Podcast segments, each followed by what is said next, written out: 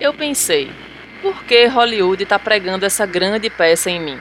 Quando eles vão perceber que eu sou terrível e não tenho nenhum direito de estar em um filme e que deveria estar fazendo funny bone ou implorando qualquer trocado que eu vinha fazendo feliz há 10 anos? Amy Schumer.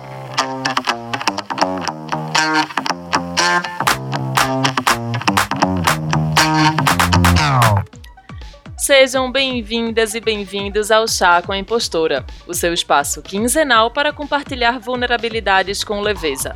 O meu nome é Ana Terra. Fui um adolescente viciado em RPG. Já quis ser geneticista ou psiquiatra e sou anfitriã desse podcast. Você sabia que pode nos apoiar financeiramente até da Gringolândia? A gente é chique e aceita em dólar, meu bem. Você pode contribuir via PicPay ou se nos escuta de fora do Brasil, via Patreon. A partir de 10 reais por mês, o preço de um pacotinho de chá, você já nos ajuda bastante. Acesse chacoaimpostora.com barra apoie e conheça as recompensas. Tem até a opção de você acompanhar as gravações ao vivo e interagir com a gente. Contamos com a sua ajuda. Agora, vamos para o tema do episódio. Tem espaço para impostora na linha de frente de combate à pandemia? Existe isso de ser herói da saúde? Médicos podem errar? Será que esquecemos que por trás dos jalecos existem pessoas comuns com seus medos e inseguranças? Para bater esse papo comigo, eu vou receber Ana Paula Leôncio, que é médica intensivista apaixonada pelo que faz e garante que a sua filha Marina ensinou muito mais nos seus três anos de vida do que ela já aprendeu até hoje. E para somar nessa conversa, vamos ouvir o relato de Natália Lecrim, que também é mãe, é médica nefrologista e intensivista que integrou a equipe do hospital de campanha durante a pandemia da Covid-19. Respira fundo e vamos juntas! Este episódio contém falas sensíveis sobre vulnerabilidade e é indicado para ser ouvido sem julgamentos e com muita empatia. Ei! Vê se fica de ouvidos bem atentos para ver se aprende alguma coisa, vice? Porque isso de conversar com gente mais inteligente que tu é bom para tu ficar caladinha, chiu! Oi, impostora! Tá aí, eu tenho certeza que eu vou aprender muita coisa mesmo. Mas para de dizer que a pessoa é mais inteligente que a outra, porque isso é muito cruel e eu termino acreditando em você mas fica quieta aí que eu quero acolher nossa convidada. Oi, Ana Paula, seja muito bem-vinda. Muito obrigada por topar bater esse papo com a gente. Eu adoro quando eu vejo outra Ana com dois N's, assim, rola um sentimento de que a gente tem alguma coisa em comum. E bem, para embalar essa nossa conversa, eu tô aqui tomando um chai super aromático, delicioso, para poder me dar energia e um pouco de foco por aqui. Mas agora me diz se você tá bebendo alguma coisa e se apresenta para quem não te conhece. Quem é Ana Paula Leôncio? Olá, um prazer participar. É, eu estou lisonjeada pelo convite, mas a impostora falou assim, sabe? Tem certeza que você vai participar disso? Olhe lá. Então, assim, quando, quando Luísa mencionou o podcast, me deu muita curiosidade e eu pensei, a primeira pergunta que eu fiz para ela foi: "Ô Luísa, mas todo mundo tem um pouquinho disso, né? Então, acho que assim, qualquer pessoa poderia falar bem. Acho que você poderia falar bem também. Então, muito obrigada pelo convite. É, eu tô tomando coca, faz o que eu digo, não faz o que eu faço. É, e meu nome é Ana Paula Leôncio. Eu sou médica, mãe, é, mulher, esposa é, e com todas essas atribuições como eu já ouvi outras mulheres falando em outros podcasts, eu, eu tenho várias demandas emocionais e várias imposturas falando aqui em minha cabeça, mas sigo firme é, no propósito. Márcia, muito obrigada de verdade por topar essa, essa conversa com a gente. E sim, uma coisa que a gente gosta de reforçar aqui no podcast é que isso que a gente chama de voz da impostora não é uma coisa da nossa cabeça, não é culpa nossa que a gente se sinta assim. Então, assim, a gente se sentir uma fraude de vez em quando também é fruto de uma sociedade machista, patriarcal, capitalista e assim, com tantos outros recortes, né? Então, definitivamente você não está sozinho sozinha e não seria a única pessoa a, habilitada a falar sobre isso. Mas a gente também entende que cada pessoa enxerga e sente isso de uma forma diferente na sua vida. E aí por isso que eu queria saber para você, Ana, o que é a voz da impostora? É, essa pergunta é capciosa, né? Vamos lá. A voz da impostora, ela, ela é uma autossabotagem, na minha opinião. Então, é, muito mais do que é, um problema, ela tem que ser transformada, né? Na verdade. Então, é, com o tempo e principalmente com os desafios que eu assumi, eu entendo que eu consegui é, conviver com a voz da impostora e tento utilizá-la como uma, um motor, uma propulsão, para que aquilo não me deixe levar e acreditar. Então, assim, acho que a voz da impostora ela é, ela é perigosa, mas ela também pode ser utilizada de uma maneira a melhorar a, a sua autoestima e trabalhar essa personalidade que a gente tem, né, de sempre pensar que não vai ser capaz. É interessante, eu estava vendo naquelas lembranças das redes sociais uma frase que eu publiquei há muito tempo atrás, essas coisas bem clichês, mas era é, corajoso não é aquele que vive sem medo, mas que faz dele trampolim.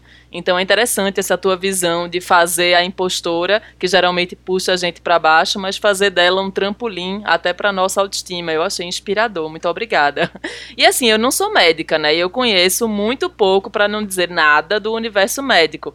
Mas a gente está no meio de uma pandemia e desde o começo de 2020 se fala e se mostra muito mais do universo médico do que eu jamais tinha visto antes.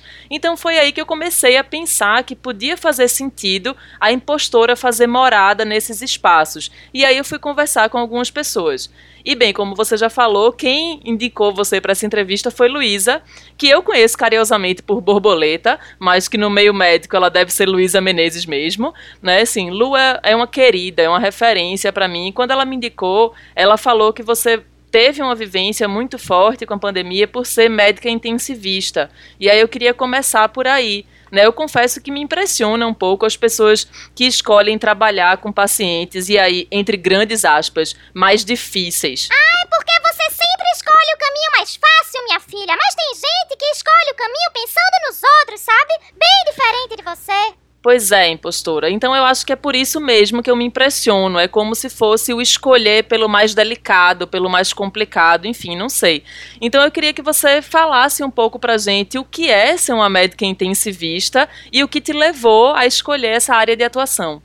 É, ser médica intensivista é ser um médico que trabalha com os pacientes em unidades de terapia intensiva. Então, sim, de modo geral, são os pacientes mais delicados, são doentes que a gente chama de críticos. É, e como todo paciente crítico, é, tem dois grandes lados. Um é de conviver diariamente com a perda, que a gente chama de perda porque eu considero uma morte é, precoce como perda, sabe? A gente sabe que a gente nasce, cresce, reproduz e morre, mas isso nem sempre é tão linear e tão fácil. Então, a gente é, é acostumado, inclusive, já a lidar com esse termo perda, né? É, parece que a gente está num jogo. É, o médico intensivista, ele faz uma formação é, preliminar, como se fosse um pré-requisito, e depois ele faz a segunda formação, que é em terapia intensiva.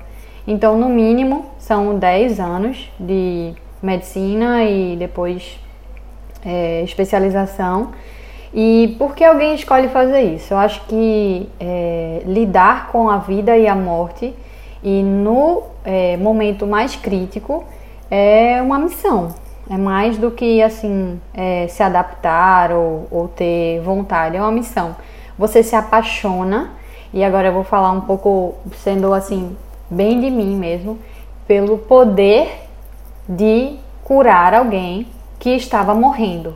Isso é uma adrenalina e é uma coisa assim que a gente brinca às vezes até em grupos médicos de que é melhor do que salário, é melhor do que muita coisa que a gente experimenta na vida, muitas sensações. Então, você ter e propiciar o retorno de uma pessoa a uma família é uma coisa assim de outro mundo. Então, acho que a grande paixão e a grande vontade de trabalhar com paciente de UTI vem daí. E assim, uma coisa que a gente escuta é que médico não pode errar né, que os erros custam vidas e podem causar sequelas. E isso é muito forte, imagino que principalmente nessa tua área de pacientes tão delicados. Mas assim, não é porque tu fez lá o juramento de Hipócrates que você deixou de ser uma pessoa, né, que você deixou de ser humana. Mas a gente tem essa visão de que são pessoas que salvam vidas, né? Seja de, dos seus pacientes ou até de pessoas estranhas na rua ou de quando alguém está no avião e sempre que perguntam tem um médico a bordo, é como se fosse um grande salva-vida. Né? Então, assim, além disso, a gente ainda tem, sei lá, o cinema fazendo filmes e séries médicas que colocam os profissionais de saúde como grandes heróis. Não à toa, durante a pandemia, o trabalho desses profissionais ganhou um grande destaque. E aí ganhou salva de palma na janela, ganhou reportagem, ganhou série, ganhou ações publicitárias, ganhou sticker de heróis da saúde no Instagram, né? Herói que não usa capa veste jaleco, aquilo tudo. E aí eu queria saber como chega para tu essa espécie de reconhecimento público do teu trabalho, mas que também te coloca num lugar inalcançável, né, de super-heroína. Como é que tu se sente diante dessas homenagens? Eu confesso que eu tenho os dois pés atrás com esse tipo de postura, porque primeiro que eu considero esse termo heróis da saúde é um pouquinho viajado, no sentido de que não tem herói nenhum, sabe? É, são pessoas, e agora eu falo de todos os profissionais da saúde, não, não assim, de mim como médica, mas se você for vir um técnico de enfermagem, que tem aí dois, três empregos, pega um ônibus para ir, um, dois, três para voltar, é, sabe, recebe um salário que eu, Ana Paula, considero assim inaceitável e lida diretamente com o cuidado ao paciente. Então, assim, eu percebo que, que é, sim, ganhamos aplausos, sim, recebemos reportagens de homenagem, mas o profissional de saúde em si continua sendo o mesmo profissional de saúde antes da pandemia, só que agora muito mais dilacerado, é, muito mais é, ocupado e muito mais demandado por tudo. E é, esse reconhecimento não trouxe qualidade profissional. Então, assim, é, é legal, sabe? O reconhecimento, é legal você, você ser reconhecido pela sociedade mas isso não trouxe para os profissionais alguma qualidade. Eu vejo os profissionais que trabalham em linha de frente de Covid com burnout. Eu nunca tive tantos colegas com burnout. Eu nunca tive tantos colegas com problemas psiquiátricos, tantas pessoas pedindo afastamento porque não dão conta. É, a gente tem um, um problema seríssimo de conseguir profissionais para trabalhar nas áreas Covid, porque já faz um ano que a gente está nessa, sabe? E a gente não vê assim um fim para isso tudo. E é difícil. É difícil pra caramba mesmo trabalhar com, com todo aquele encapotamento, com o capacete, com máscara que, que, que permite respirar mal.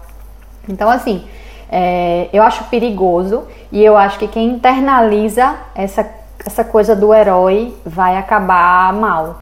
É, e acho que é muito importante essa tua fala, porque quando tu me falou essa tua relação com o termo herói de saúde, me levou para um lugar que eu não tinha ido. Eu achava incrível a gente, entre grandes aspas, também reconhecer esses profissionais colocando num lugar de herói, mas isso vem com uma cobrança muito grande também, né, de ser um herói, de ser uma heroína. E aí tu até já falou um pouco assim, mas o meio médico, ele é tão distante para mim que às vezes eu esqueço que é um mercado de trabalho, né, que tem essas questões profissionais de qualificação, de competitividade, contrata daqui, demite dali, porque são grandes empresas, seja no setor público ou no setor privado, são empresas contratando profissionais. E aí eu também pesquisei sobre isso que tu trouxe da síndrome de burnout, né, que eu vi que algumas profissões são quase um fator de risco, né, para essa doença, que a OMS só colocou na classificação internacional de doenças em 2019 né, colocando esse esgotamento profissional como uma síndrome resultante de um estresse crônico no trabalho, então é diretamente ligada ao trabalho. Né? Então, assim, não deve ser nenhuma novidade, que nem você já falou, que os profissionais de saúde estão no topo dessa lista, né? Que o risco de burnout já era grande antes e que ficou ainda maior durante a pandemia. E aí, quando a gente fala de profissionais de saúde, é exatamente isso. A gente está não só de médicos e médicas, mas são, enfim, diferentes cargos, especialidades e técnicos de enfermagem. É, é um mundo que eu conheço muito pouco. E aí, eu queria que tu, se tu puder explicar um pouco para gente, é, de forma simplificada mesmo, essas relações de hierarquia, competitividade nesse ambiente complexo e se tu enxerga enxerga alguma relação entre a síndrome de burnout e a voz da impostora nesse espaço? A gente tem é, nos hospitais os gestores e abaixo deles, geralmente, é, os médicos líderes de setores, digamos assim, que também funcionam um pouco como gestores. E aí a gente tem os médicos da assistência, que estão diretamente relacionados ao cuidado ao paciente. E numa equipe de UTI específico, que é minha praia, a gente tem o médico plantonista, a gente tem o enfermeiro plantonista, a gente tem o fisioterapeuta plantonista. Além disso, a gente tem é, técnicos de enfermagem e todo mundo que está no background dessa galera, né? Porque todos os pacientes comem, eles, a gente precisa de alguém para manter a higiene do local, dar o suporte, né? Nesse sentido. É, o pessoal que a gente nunca lembra, mas manutenção, engenheiros, sabe? É, fornecedores. Então, assim, é uma rede imensa. É um mercado de trabalho, como você bem disse, um mercado muito lucrativo, mas que tem é, na ponta, digamos assim, no cuidado direto com o paciente, esse time aí. Esse time é o time que, falando agora do burnout, está mais exposto a situações de estresse. A voz da impostora, sem dúvida nenhuma, né, traz e piora essa situação. Vou te falar que é, quando a gente tem um paciente em que a gente acha que não, ele não foi conduzido da melhor maneira possível, uma série de cobranças é, nos corroem, né? E a voz da impostora, ela chega para dizer: Ó, oh, será que realmente você tem capacidade para estar tá fazendo isso? Será que você devia mesmo ser médica? Ana, pelo amor de Deus, esse paciente é gravíssimo. Será que você vai dar conta de conduzir ele nessa madrugada fora? Então, assim, a voz da impostora muitas vezes chega. Essa insegurança, ela faz parte. E com, com o Covid, né, que foi aquela aquela coisa do novo, ainda é, mas a gente já está mais adaptado. Quem está um ano, todos os dias nisso, está mais adaptado, trouxe essa dúvida: será que eu estou fazendo melhor pelo paciente? Meu Deus, será que daqui a dois anos vai sair um estudo dizendo que tudo que eu fiz estava errado e eu vou levar tudo isso nas costas? Então, sim, o, o Covid e todo esse, todo esse envolvimento é, pioraram muito essas questões de burnout. Como eu te disse, eu nunca vi tantos profissionais é, próximos é, tendo afastamentos é, psiquiátricos e por burnout e, e, chorando no trabalho e dizendo que não aguenta mais. Então, assim, é, não foi só difícil perder tantas vidas, né? E ainda é, mas é difícil também ver os colegas. A gente se preocupa, olha para o outro e pensa: até quando eu vou dar conta, sabe? A gente não está imune. Então é, é, bem duro, né? É, eu não sei se Luísa mencionou, mas durante a pandemia é, eu tive um segundo desafio, que foi quando a gente não sabia o que acontecia com as pessoas que pegavam Covid, a gente achava que todos morriam, porque aparecia isso na televisão, é, eu me afastei da minha filha. Eu fiquei três meses longe dela. Ela tinha dois anos e três meses. Então isso me fez tomar a decisão mais difícil da minha vida, que foi entregar a Marina para os meus pais, em Gravatar, assim, a quilômetros de distância, e passar três meses sem vê-la. Quando a gente começou a entender melhor o que ia acontecer e que eu vi que não tinha previsão de acabar, eu tomei a difícil decisão também de trazê-la de volta. Então, assim, é, trazê-la de volta nas primeiras noites era como: meu Deus, será que eu lavei suficiente o meu cabelo? Será que aquela roupa que eu deixei lá atrás é perigosa? Será que eu deveria colocar na máquina agora? Sabe assim, coisas malucas que a impostura ficava aqui e que é, tudo conspirava contra, mas assim, é, como não sofrer, como não ficar deprimido, como não sofrer com burnout quando você tem o seu alicerce retirado, né? Porque nós trabalhamos e quem é mãe vai entender o que eu digo, volta para casa para ver a cria, né? para abraçar, para beijar, para cheirar, para saber que receber aquele abraço. Eu voltava para casa e eu não tinha a minha filha, sabe? Era muito, muito, muito difícil. Mas era aquela coisa também de saber, ela tá bem, ela tá protegida, e o que é que eu vou fazer se ela adoecer, sabe? Então, como não ter burnout? Eu conheço várias pessoas que, que passaram por isso e e assim se separaram dos pais, dos filhos, pais que ficaram é, deprimidos. Então, assim, como não, como não sofrer com tudo isso, né? Muito difícil. Eu não sou mãe, mas eu imagino que, independente de pandemia, você começar a trabalhar e já passar um tempo longe da sua filha, principalmente você médica trabalhando esquema de plantão e tudo, já passaria. Imagino sair de casa já seria uma dor. Imagina sair para passar tanto tempo assim. Então eu sinto muito e muito obrigada por compartilhar esse relato tão tão íntimo assim. Realmente deve ter sido muito doloroso. E, enfim, quem nunca jogou uns sintomas no Google, né, e pesquisou aí uns resultados de exame antes de levar para o médico, atire a primeira pedra né? Porque assim, a gente vivendo nessa era ultra conectada de redes sociais e tudo, não é surpresa nenhuma que existam várias médicas e médicos influenciadores digitais. Pelo menos eles têm alguma coisa importante de verdade para postar, não é? Não é tu que fica aí postando foto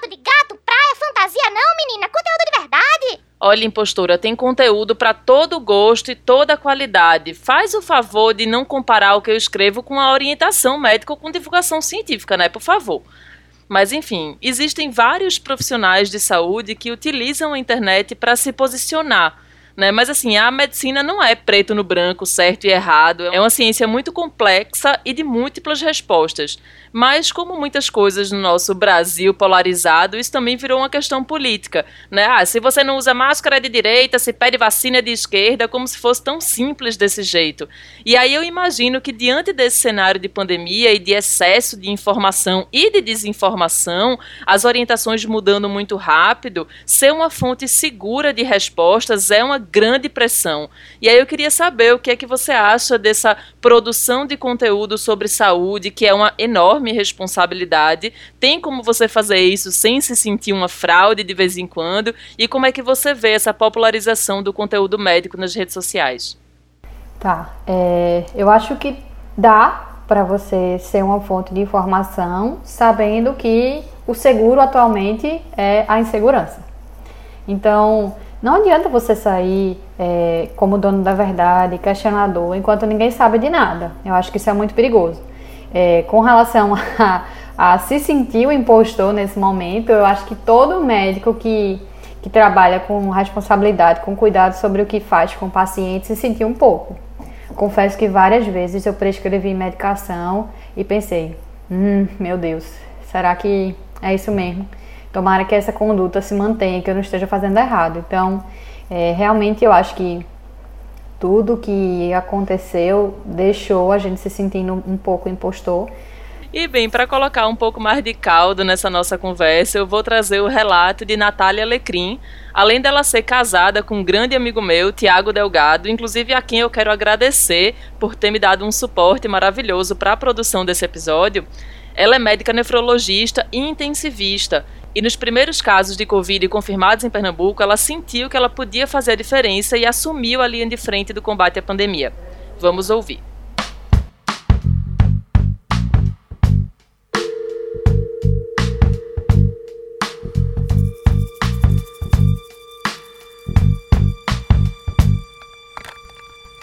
Eu sou Natália Lecrim, 35 anos, médica e completo 10 anos de formada esse ano. Trabalhei muito pouco na iniciativa privada e hoje trabalho exclusivamente no SUS, como nefrologista em uma clínica de hemodiálise e como intensivista em UTI do Estado. Durante a pandemia, estou trabalhando como diarista de UTI em hospital de campanha. Eu sempre me achei um pouco insegura, mas a síndrome da impostora mesmo eu só conhecia há uns dois anos. E foi um baque tanto perceber que ela já me acompanhava havia tanto tempo. Para uma médica recém-formada, ela faz a festa, eu lembro bem da primeira vez que ela apareceu para mim. Me formei em junho de 2011 e durante os primeiros meses trabalhei em posto de saúde da família enquanto estudava para a prova da residência. A voz da impostora não tinha tanto espaço aí. Mas depois de seis meses de formada, fui dar meu primeiro plantão e foi aí que ela apareceu, na passagem de plantão. Eu cheguei para trabalhar e o médico mais experiente começou a falar sobre as intercorrências do dia, o que foi feito, como os pacientes estavam naquele momento, as pendências. Eu lembro bem do sentimento que eu tive. Eu não seria capaz de fazer metade do que aquele médico havia feito, e se isso fosse real, os pacientes iam morrer. Senti vontade de sair correndo. É verdade que depois de um tempo e experiência profissional isso melhora, mas ainda acontece. Hoje, a hora que ela mais aparece é quando sua conduta, entre aspas, dá errado. Nossa vida seria muito mais fácil se a medicina fosse uma ciência exata, mas não é. Em geral, você tem mais de uma conduta que pode ser tomada, todas corretas e bem embasadas, e zero certeza de qual é a melhor decisão. Eu tenho um mantra que diz: é muito fácil ser o médico do dia seguinte, difícil é ser o médico segurando a mão do paciente. Porque no dia seguinte fica bem claro o que deveria ser feito. O médico do dia seguinte é o melhor amigo da impostora e juntos eles confabulam para que você se sinta incompetente. Trazendo exemplos bem atuais, eu estava com um paciente com Covid-19. Avaliei o quadro clínico dele e vi que poderia decidir entre entubar logo ou podia esperar e reavaliar depois e dar uma chance dele não ser entubado. Eu decidi esperar. O paciente piorou muito à noite, foi submetido a uma intubação de urgência e quase morreu no procedimento. Para o médico do dia seguinte, fica muito claro que o paciente se beneficiaria de uma intubação mais precoce e tranquila, mas na hora não tínhamos como saber e ainda assim temos que decidir.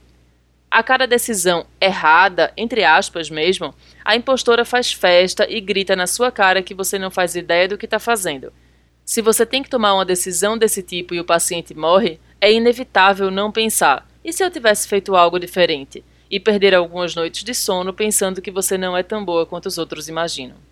E acredita que durante a pandemia eu comecei a trabalhar como médica diarista em UTI de um hospital de campanha? Meu papel na equipe é justamente ser responsável por tomar essas decisões. Em UTI, lidamos com pacientes graves e a mortalidade do Covid-19 para os que necessitam de ventilação mecânica chega a ser maior do que 50%. O que, em outras palavras, significa dizer que eu estou o tempo todo lutando contra a estatística para salvar um paciente. Não é nada fácil se manter confiante e longe da impostura nessa situação.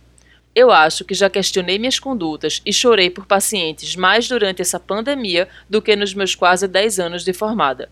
Eu quase não assumi esse trabalho por medo e às vezes por achar que não seria capaz. Alô, impostora! Mas hoje eu estou muito feliz de ter topado esse desafio. Perdi muitos pacientes, sim, mas sei que salvei tantos outros e tive muita sorte de fazer parte de uma equipe tão maravilhosa. Por sinal, esse é o conselho que eu daria para quem trabalha na área de saúde e luta diariamente contra a impostora e o médico do dia seguinte. Você não está sozinho. Sempre que eu tenho alguma decisão difícil para tomar, eu ligo para minha coordenadora, para minhas colegas diaristas, converso com os fisioterapeutas, com o médico plantonista e juntos chegamos numa decisão. Assim, o peso que carregamos nas costas fica um pouco mais leve. Para finalizar, eu só gostaria de agradecer a impostora. Isso mesmo, é bem verdade que às vezes ela exagera pra caramba, não precisava de tanto. Mas eu acho muito perigoso um médico seguro demais de si e que não questiona suas condutas. E durante toda a minha vida profissional, ela me ajudou a manter os pés no chão. Dizem por aí que eu sou uma boa médica. E lá no fundo, eu sei que eu sou.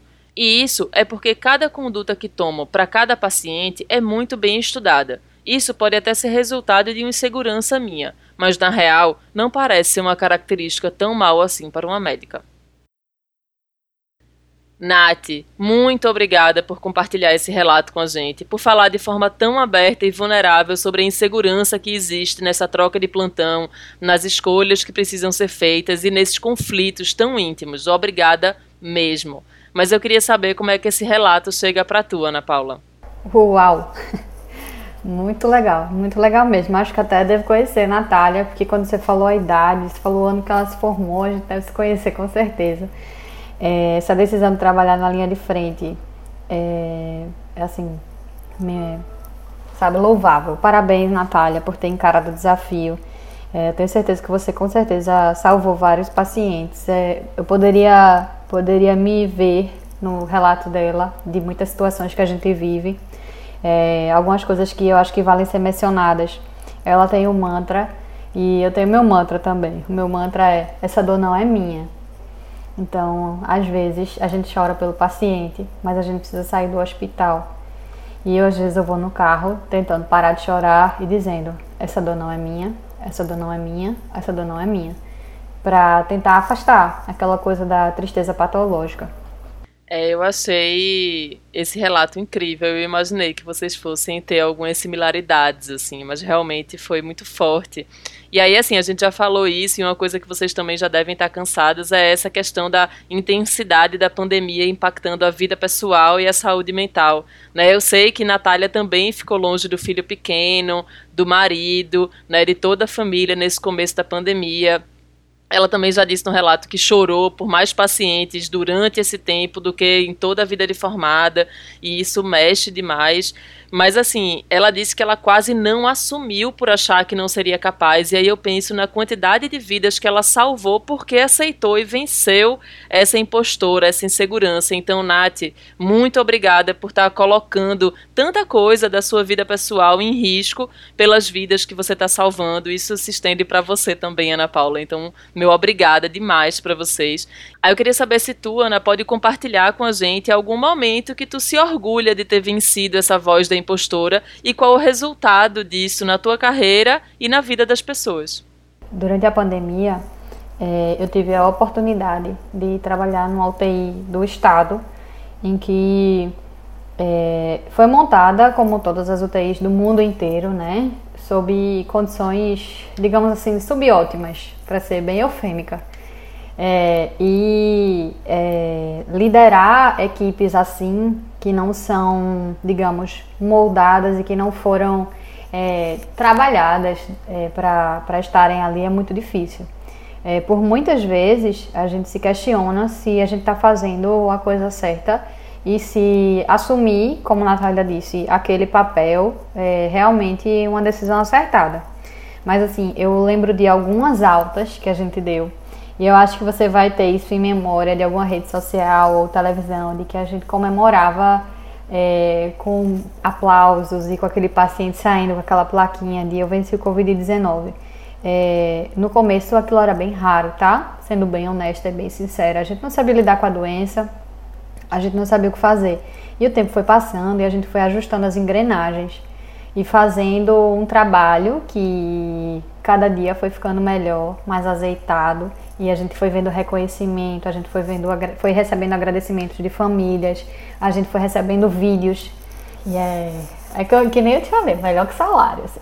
Se as pessoas descobrirem, vão parar, vão parar devagar. Eu não perdi ninguém para Covid muito próxima, eu não tive grandes casos conhecidos muito graves, assim. Então, isso para mim é uma coisa bem distante. Eu só vi na, na, nas redes, nas notícias, e eu imagino como ver essa sensação de alta e receber o vídeo das pessoas, tipo, vivendo, né? Então, assim, uau, demais, assim. Tô bem emocionada e deve ser muito lindo. E isso deve dar muita força. Então, que massa. Fico muito orgulhosa e muito agradecida por tudo que vocês vêm fazendo. E, enfim, depois dessa conversa tão forte, eu vou começar a puxar para as indicações, né, para a gente poder seguir nutrindo as pessoas que estão nos ouvindo. E assim, a minha primeira indicação é defenda o SUS, a segunda indicação é defenda o SUS, a terceira indicação é defenda o SUS, mas eu também vou indicar o Instagram da nossa amiga Luísa, né, que é o Infância Fora da Caixa, onde ela compartilha sobre maternidade baseada em vivência e pediatria baseada em evidências. Eu achei essa definição perfeita. E no caminho dos médicos que produzem conteúdo, eu indico o portal de Drauzio Varela e as redes sociais dele, porque além dele ser um fofo, eu acho que é uma qualidade, uma fonte de qualidade, é uma fonte confiável de conteúdo. Eu já pesquisei várias coisas lá, eu acho aprendo bastante com ele. Mas eu queria saber de você, Ana, o que é que você gostaria de deixar de indicação pra gente? Vê que massa a nossa sintonia. Eu tinha separado duas coisas para indicar. Uma delas é o livro de Luísa, porque eu sou mãe, eu sei que tem um monte de mães escutando aqui, e eu já ouvi vários podcasts teus que tem mães, assim, dando suas opiniões. Então, o livro que Luísa escreveu chama Livres Brincar. A minha filha lê de cabeça para cima, de cabeça para baixo, de trás para frente. Então, assim, quem é mãe é, e gosta de discutir com o filho é, e plantar sementinhas de, de liberdade e de crescimento livre, é um livro excelente, tá? É um livro que fala sobre a liberdade da criança de escolher com que ela vai brincar de uma maneira leve, de uma maneira inteligente, então com ilustrações incríveis. É, o livro de Luísa era uma das minhas indicações. É, E vocês podem encontrar no Instagram dela, no Infância Fora da Caixa. É só acessar lá e encontrar. Outra indicação que eu ia dar é eu escolhi nada a ver com a medicina, porque eu sabia que a gente ia mergulhar nisso e ficar falando de, de assuntos médicos. É, na linha de podcast, é um podcast incrível que eu ouvi, que chama Praia dos Ossos. Eu acho que se você não ouviu esse podcast e você está terminando aqui, siga lá o Praia dos Ossos e vá ver a história desta mulher incrível, que eu não vou nem é, falar nada, porque é muito maravilhoso. Então, Angela Diniz era uma mulher fora do tempo e que a voz da impostura dela era esmagadinha, eu acho. Assim. A impostura tentava falar e ela esmagava. Então, vamos, vamos visitar lá a Angela Diniz e conhecer sua história e como, como uma sociedade pode influenciar no desfecho de uma história, tá? Essas são as minhas indicações de hoje. É, esse podcast Praia dos Ossos é uma obra de arte, assim, é realmente é, é sobre o assassinato de Angela Diniz e sobre tanto mais coisas, né? É bem forte. Então, Ana, muito obrigada pela conversa, é, por se abrir para esse papo com a gente, com tanta disponibilidade, assim. E aí eu quero saber se tem alguma coisa mais que você quer dizer, se você tem uma mensagem final, e também pedir para você deixar suas, seus links, contatos, onde é que as pessoas podem te encontrar. Então, fica à vontade que esse espaço é todo teu. É, eu queria só agradecer, primeiro o convite, depois Luísa, que me deu a oportunidade de falar um pouquinho sobre isso. Eu acho que tudo isso gera história. E eu tô criando uma mulher pro mundo e eu quero que um dia ela saiba que, que tudo que eu fiz foi pensando que eu quero que ela seja uma mulher em que a voz da impostora exista sim, para ela saber que ela precisa escutar, mas ela saber que ela pode levar isso de uma maneira é, empoderadora também, por que não? É, agradecer é, a todo mundo que me trouxe até aqui, então, é, desde dos é, geradores, meu pai e minha mãe, até todos os colegas que trabalham comigo e que me dão suporte, que me dão apoio nos momentos que eu acho que eu vou fraquejar, que a voz da impostura está bem alta no meu ouvido, eles dizem, ei, não, não, vamos em frente, porque nós vamos juntos, tá? É, eu já disse isso algumas vezes em algumas oportunidades que eu tive de falar e hoje eu vou repetir. É, tem um provérbio africano que diz que quem quer ir rápido vai sozinho, mas quem quer ir longe vai com um montão de gente, vai em grupo. Então eu acredito muito nisso. E é por isso que hoje eu só queria agradecer, dizer para todo mundo muito obrigada por tudo isso e continuem lutando, continuem é, seguindo é, as orientações de precaução, mas sobretudo vivam, sorriam, abracem quando for possível e digam às pessoas o quanto elas são importantes, porque é, esses momentos assim, Covid, mostraram para mim que a gente precisa muito, muito, muito viver e ser feliz, não esperar é, aquele momento, aquela oportunidade ou aquela situação ideal para ser feliz. Vão aproveitando aí a vida. Massa, Ana. Muito, muito, muito obrigada mais uma vez. E você encontra o Chá com a Impostora no seu player de podcast preferido e nas redes sociais como Chá com a Impostora.